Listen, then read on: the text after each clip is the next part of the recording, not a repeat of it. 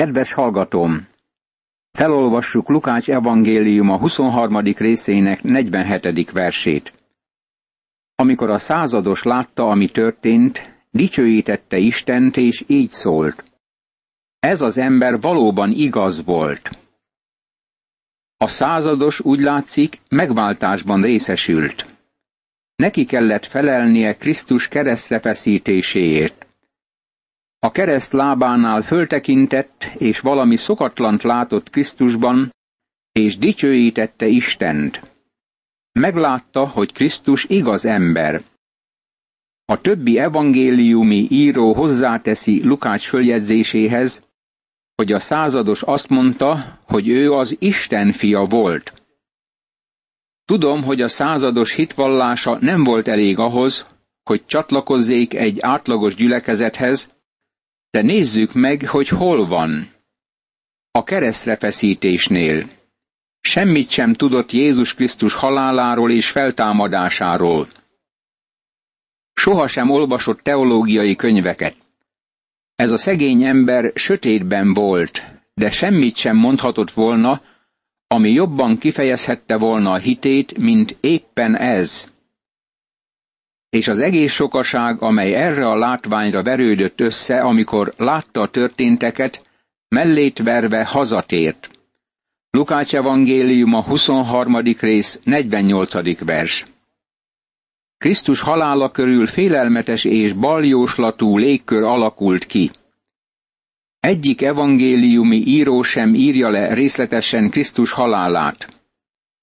Mintha Isten lelke fájtlat vont volna elébe, és azt mondta volna, hogy a keresztre feszítés túl borzalmas ahhoz, hogy valaki szemtanúja legyen. Itt semmi sincs, ami kielégítené kíváncsiságunkat. Az emberiség nem láthatta a kereszten történteket. Mint ahogy a gecsemánék kertjének a szélén meg kell állnunk, ugyanígy távolról szemlélhetjük Krisztus keresztjét is. Csak föltekinthetünk rá, és bízhatunk abban, aki meghalt értünk. Jézus ismerősei pedig minnyájan és az őt Galileától fogva követő asszonyok távolabb állva szemlélték mindezt. Lukács evangéliuma, 23. rész, 49. vers. E fejezet utolsó szakasza Jézus Krisztus eltemetésével és feltámadásával foglalkozik, ami együvé tartozik. Pálapostól ezt írta, mert én elsősorban azt adtam át nektek, amit én magam is kaptam, hogy tudni illi Krisztus meghalt a mi bűneinkért az írások szerint, Eltemették, és ugyancsak az írások szerint feltámadt a harmadik napon. Első korintusi levél, 15. rész, harmadik és negyedik vers. Ezek az evangélium tényei. Miként viszonyulunk ezekhez a tényekhez? Jézus meghalt, eltemették, ismét feltámadt a halálból. Mit jelent ez neked? Elhiszed, hogy érted halt meg. Elhiszed, hogy bűneidért temették el, hogy a bűnkérdése egyszer s mindenkorra elrendeződjék. Elhiszed, hogy ismét feltámadt, és te is feltámadtál vele együtt. Ha ezt elhisszük, akkor Krisztushoz kapcsolódunk. Isten Krisztusban lát minket. Az ő igazsága a mi igazságunká lesz. Az ő helyzete a mi helyzetünk lesz, és csak ebben dicsekedhetünk-e mai napon. Volt egy József nevű ember Arimátiából, a júdeaiak egyik városából való, a nagy tanács tagja, derék és igaz férfiú. Lukács evangéliuma, 23. rész, 50. vers. József nyilvánvalóan nagyon híres ember volt. Tagja volt a Sanhedrinnek. Valószínűleg nagy befolyást gyakorolt másokra. Mégis egyedül maradt, amikor Krisztus mellett ki kellett állnia. Aki nem értett egyet a többiek határozatával és eljárásával, aki maga is várta az Isten országát. Lukács evangéliuma, 23. rész, 51. vers. Jól lehet József tagja volt a Sanhedrinnek, nem értett egyet annak döntésével, ezért a Sanhedrin nem egységesen döntött, amikor kinyilvánította, hogy az Úr Jézus Krisztust keresztre kell feszíteni. Talán úgynevezett kegyes vallásos ember volt, azután szembe kellett néznie a tényekkel, és állást kellett foglalni a Krisztussal kapcsolatban. Nyilvánvalóan sokan hittek az Úrban, akik nem merték ezt vállalni, akár csak a tanítványok tették. Mégis a keresztre feszítéskor a tanítványok a föld alá bújtak, és akik addig a föld alatt voltak, kijöttek a nyilvánosság elé. József és Nikodémus két kiemelkedő férfi volt, akik végül nyíltan megvallották a megváltóban való bizalmukat. János evangéliuma elmondja, hogy Nikodémus csatlakozott Józsefhez az Úr Jézus eltemetésében. Ők voltak a temetkezők, akik eltemették az Úr testét. Ő elment Pilátushoz, és elkérte Jézus testét. Lukács evangéliuma, 23. rész, 52. vers. József hite most már nyilvánvalóvá lett. Mint befolyásos és gazdag ember kérte Jézus testét. Aztán levette, gyolcsba göngyölte, és elhelyezte egy sziklába vágott sírboltba, amelyben még senki sem feküdt soha. Lukács evangéliuma, 23. rész, 53. vers. Fölvetődik a kérdés. Hol van az a sír, ahova Jézust fektették? Ma két helyről mondják, hogy az lehetett Jézus sírja. Az egyik hely fölé a római katolikus egyház épített emlékművet, és a másik hely a város falain kívülre esik. Személyesen nem gondolom, hogy bármelyik hely lehetett Jézus temetkezési helye. Sok csoport volt, amely annyira gyűlölte Krisztust és a kereszténységet, hogy a rá emlékeztető minden emléket igyekeztek elmozdítani. A Titus vezette római hadak Krisztus előtt hetvenben elpusztítottak mindent, és valóságosan fölszántották Jeruzsálem városát. A sírkertként ismert sír, amit a turistáknak mutogatnak, valahogy elmenekült a pusztítás elől. Bizonyos vagyok benne, hogy az nem az a sír, ahova Jézus testét helyezték. Jól lehet az ő sírja valószínűleg azon a területen lehetett. Isten nem engedte meg, hogy a sír érintetlenül maradjon, mert bizonyos emberek fét is csináltak volna belőle, ahelyett, hogy az Úr Jézus Krisztust imádták volna. Amikor Jeruzsálemben voltam a sírkertben, egy asszony letérdelt, és kezdte csókolgatni a sír padlóját, azután kezdett sírni és jajgatni. Ebben semmi érték nincs. Még ha ott lett volna is Jézus sírja, az érték nem a sírban, hanem Jézus Krisztusban van, aki ma Isten jobbján ül, mint élő megváltó. Fordítsuk felé figyelmünket. Az ünnepi előkészület napja már elmúlt, és megkezdődött a szombat. Elkísérték őt az asszonyok, akik együtt jöttek vele Galileából, és megnézték a sírboltot, meg azt is, hogyan helyezték el Jézus testét. Lukács evangéliuma, 23. rész, 54. és 55. vers. Hűséges asszonyok kis csoportja, akik valószínűleg szolgáltak az Úr és tanítványai körül, tele voltak az utolsó pillanatig. Jézus halálának napjáról a Biblia nem mondja azt, hogy ő szerdán, vagy csütörtökön, vagy pénteken halt meg bűneinkért. A Biblia egyszerűen azt mondja, hogy Jézus meghalt bűneinkért. Nem kell időt pocsékolnunk arra, hogy vitassuk a napot. Azt hiszem azonban, hogy mivel szabbat következett, Jézus pénteken halt meg. Az asszonyok látták, hogy hova helyezték Jézus testét. Más szóval nem volt befejezett a temetés. Később Nikodémus és József begöngyölte gyolcsba, mint valami mumját. János evangéliuma hozzáteszi, hogy gyolcsruhába göngyölték drága kenetekkel, ami körülbelül száz fontnyi mirhából és állóéből állt. A zsidók temetkezési szokása szerint.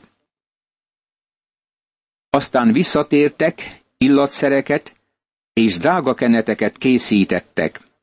Szombaton azonban pihentek a parancsolat szerint. Lukács evangéliuma, 23. rész, 56. vers. Mivel a szabbat a nyugalom napja volt, nem mentek oda a sírhoz. Elkészítették drága keneteiket, hogy Jézus testére tegyék, de pocsékolták a drága kenetet, mert mire oda mentek Jézus sírjához, Jézus teste többé nem volt a sírban. Betániai Mária, mint ahogy tudjuk, megkente Jézus testét, amíg életben volt, és bírálták őt azért, hogy pocsékolja a drága kenetet. Az övé azonban nem ment veszendőbe. Most Jézus feltámadásához érkezve látjuk, hogy Lukács éppen úgy rögzíti a feltámadás tényeit, mint Máté, Márk és János. Beszél az asszonyokról, akik üresen találták a sírt, és hallották az angyalok magyarázatát, azután Péter odament a sírhoz. Egyedül Lukás jegyzi föl azt, hogy a feltámadt Jézus együtt utazott az Emmausba tartó két tanítványjal. Azt is följegyzi, hogy megjelent a felső szobában a tíz tanítványnak. A legfontosabb tény mindkét esetben az, hogy utal a Szentírásra, ami alátámasztja Jézus halálát és feltámadását. Lukács szintén följegyzi, hogy Jézus megígérte a Szentlélek elküldését, és azután írt Lukács Jézus mennybe meneteléről, miközben Jézus megáldotta övéit. A hét első napján pedig korahajnalban elmentek a sírhoz, és magukkal vitték az elkészített illatszereket. Lukács evangéliuma, 24. rész, első vers. Az asszonyok igyekeztek a sírhoz, illatszereiket is magukkal hozva. Mindig szerettem volna megkérdezni azoktól az asszonyoktól, hogy mit tettek azokkal az illatszerekkel. Máriát dorgálták, amikor megkente az élő urat. Mire való a drága kenetnek ez a tékozlása? De az ő illatszere nem ment kárba. Az asszonyok illatszereiket azonban nem használták fel, és azt hiszem, hogy ezek kárba vesztek. Az asszonyok valószínűleg annyira izgalomba jöttek, hogy egyszerűen otthagyták illatszereiket a sírnál. A követ a sírbolt elől elhengerítve találták. Lukács evangéliuma, 24. rész, második vers. A sírról elhengerült a kő, de nem azért, hogy onnan kijöhessen az Úr Jézus, hanem azért, hogy ők bemehessenek a sírba. És amikor bementek, nem találták az Úr Jézus testét. Lukács evangéliuma, 24. rész, harmadik vers. Jézus már korábban távozott. Amikor emiatt tanástalanul álltak, két férfi lépett melléjük fénylő ruhában. Majd amikor megrémülve a földre szegezték tekintetüket, azok így szóltak hozzájuk. Mit keresitek a holtak között az élőt? Nincs itt, hanem feltámadt. Emlékezzetek vissza, hogyan beszélt nektek, amikor még Galileában volt. Az emberfiának bűnös emberek kezébe kell adatnia, és megfeszítetnie, és harmadik napon feltámadnia. Ekkor visszaemlékeztek az ő szavaira. Lukács evangéliuma, 24. rész, negyedik verstől a nyolcadik versig. Ez a kérdés. Miért keresitek a holtak között az élőt? Ez nagyon jó kérdés volt. Miért mentek oda az asszonyok, és miért ment Péter meg János futva a sírhoz? A halottat keresték a halottak között, nem az élőt keresték. Nem hitték el, hogy az Úr Jézus Krisztus visszajöhetett a halálból. Egyesek úgy érzik, hogy összeütközés van az evangéliumok között a feltámadás hajnalát és eseményeit illetően. Az evangéliumok alapos tanulmányozása alapján bebizonyosodik, hogy egyáltalán nincs összeütközés köztük. Minden író más és más szempontból írja le a feltámadást. Lukács elmondja, hogy az asszonyok odamentek a sírhoz, és ezt magyarázza. Az asszonyok emlékeztek Jézus szavaira, amikor az angyalok emlékeztették őket. Néha hallunk valamit, és csak nem tudjuk, hogy igaz, de nem hisszük el. Sokan így kezelik ma Isten igéjét. Minden evangéliumi író világossá teszi, hogy az Úr Jézus ismételten mondta tanítványainak, hogy elmegy Jeruzsálembe meghalni, és föltámad a harmadik napon. Hallották, amit mondott, de valahogy nem akarták elhinni. És visszatérve a sírtól, hírül adták mindezt a tizenegynek és a többieknek. A Magdalai Mária, Johanna, valamint a Jakab anyja, Mária, és más velük lévő asszonyok elmondták mindezt az apostoloknak. Lukács evangéliuma, 24. rész, 9. és 10. vers. Azt gondolhatnánk, hogy az apostolok nagyon meghatódtak azon, amit az asszonyok mondtak nekik, de figyeljük meg, mit gondoltak erről. De ők üres fecsegésnek tartották ezt a beszédet, és nem hittek nekik. Lukács evangéliuma, 24. rész, 11. vers. Azt gondolhattuk volna, hogy ezek az asszonyok eléggé szabahihető tanúk voltak, és bizonyságtételük elfogadhatónak tűnt. Azonban a feltámadás első tagadói maguk az apostolok voltak.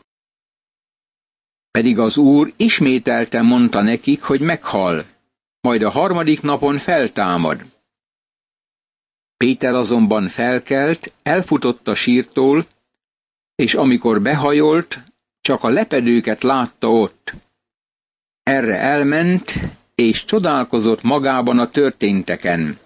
Lukács evangéliuma, 24. rész, 12. vers. Simon Péternek meg kellett változtatnia minden elképzelését, mielőtt elfogadta volna a történteket. Nem gondolom, hogy annyira eleven volt szellemileg, mint János apostol. János elmondja evangéliumában, hogy amikor a sírhoz ment, benézett és hitt. János meggyőződött Jézus feltámadásáról azonnal. De Simon Péternek még egy darabig gondolkodnia kellett rajta. Most érkezünk az Emmausi úthoz. Az Emmausi út története nagyon érdekes. Sokat hallunk ma a Jerikói útról, de ott esett a rablók kezébe a vándor. Inkább az Emmausi utat választanám, ahol találkozhatunk a feltámadt úrral. Tanítványai közül ketten aznap egy faluba mentek, amely Jeruzsálemtől hatvan futamnyira volt, és amelynek Emmaus a neve. Lukács evangéliuma, 24. rész, 13. vers. Bizonyos kérdés vetődik föl az Emmaus és Jeruzsálem közti távolsággal kapcsolatban. Valószínűleg 10-12 kilométer lehetett. És beszélgettek egymással mindarról, ami történt. Miközben beszélgettek, és vitatkoztak egymással, maga Jézus is melléjük szegődött, és együtt ment velük. Látásukat azonban valami akadályozta, és nem ismerték fel őt. Lukács evangéliuma, 24. rész, 14., 15. és 16. vers. Az úr csatlakozott két tanítványhoz az Emmausi úton, akik éppen róla beszélgettek. Nem látták az urat, és őszintén szólva nem hitték el, hogy feltámadt a halálból. Nem hitték el, hogy ő, a feltámadt Krisztus csatlakozott hozzájuk. Hogy azzal kezdjük, egyáltalán nem őt keresték. Ő pedig így szólt hozzájuk. Miről beszélgettek egymással úr közben? Erre szomorúan megálltak.